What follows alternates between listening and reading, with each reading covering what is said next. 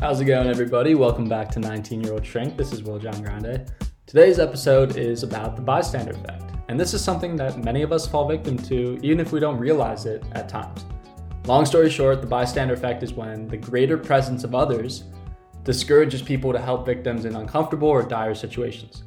And oftentimes we think that the more people that are around us means the greater likelihood that we'll be helped in those dire situations. But that's just not true. Because when we have a greater group of people, social influence has a more significant impact on individuals than if they were the only ones witnessing something discomforting. So, this idea was discovered by Latané and Darley in 1970. So, one example of the bystander effect that sums this up is the case of Kitty Genovese. So, she was a 28 year old woman who was killed outside of her apartment. It was found during this murder that dozens of witnesses were watching the scene and none of them called the police. And there might be moments where we're reading information about the bystander effect and think we would never be the one of the dozen. But think about how much we rely on social influence in our lives. Have you ever been in a situation in your life where you don't have any urge to drink alcohol when you're alone? And all of a sudden, you're out at a party, you got people drinking on your right, you got people drinking on your left, they're dancing, and you feel like all eyes are on you because you are stone cold sober. And then you're like, you know what? I'll have a drink because everybody's doing it. Then all of a sudden, you're busting out dance moves that nobody should ever have to witness ever again.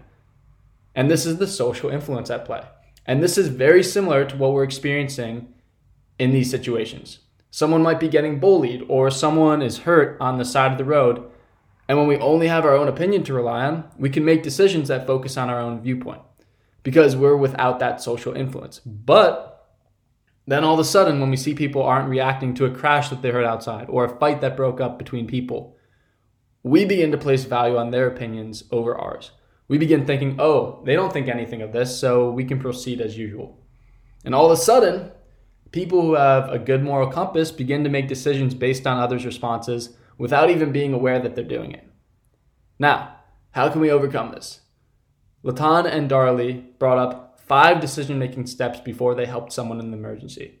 The first step is noticing the event. Certain moments where we feel distracted or we get in a hurry, we shut off the area of our mind that is open to noticing events as an emergency.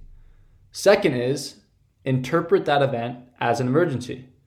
When many people continue to act ignorant towards something that should be perceived as an emergency, this is called pluralistic ignorance. Third step this is to assume responsibility. When we're in a group setting, sometimes diffusion of responsibility sets in. This is where we start to feel like we should play less of a role because there are more people around to pick up the slack. Fourth is to know the appropriate form of assistance. When we don't have the adequate amount of knowledge, we just aren't as competent as individuals. That makes total sense. As a result, even us trying to help someone might not be all that helpful because the help we're giving is inadequate. And lastly, implement decision. With these decisions comes the risk of endangering oneself. There might be legal concerns or even embarrassment.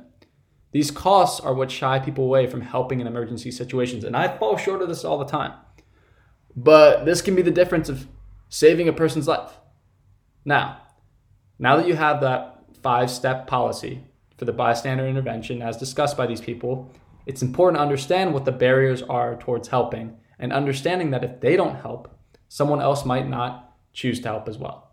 And lastly, as they continue to state, understanding that we need to overcome our fears is an important part of growing and allowing ourselves to help others. So I encourage you to continue to become aware of the bystander effect so that you can avoid it and bring yourself to a place that stands up for others regardless of the social situation. So hope you all took a lot away from this talk. If you want to reach me, my Instagram page is 19 year old shrink podcast. My personal page is WJG23. But thank you so much and have a great rest of your day. Take care.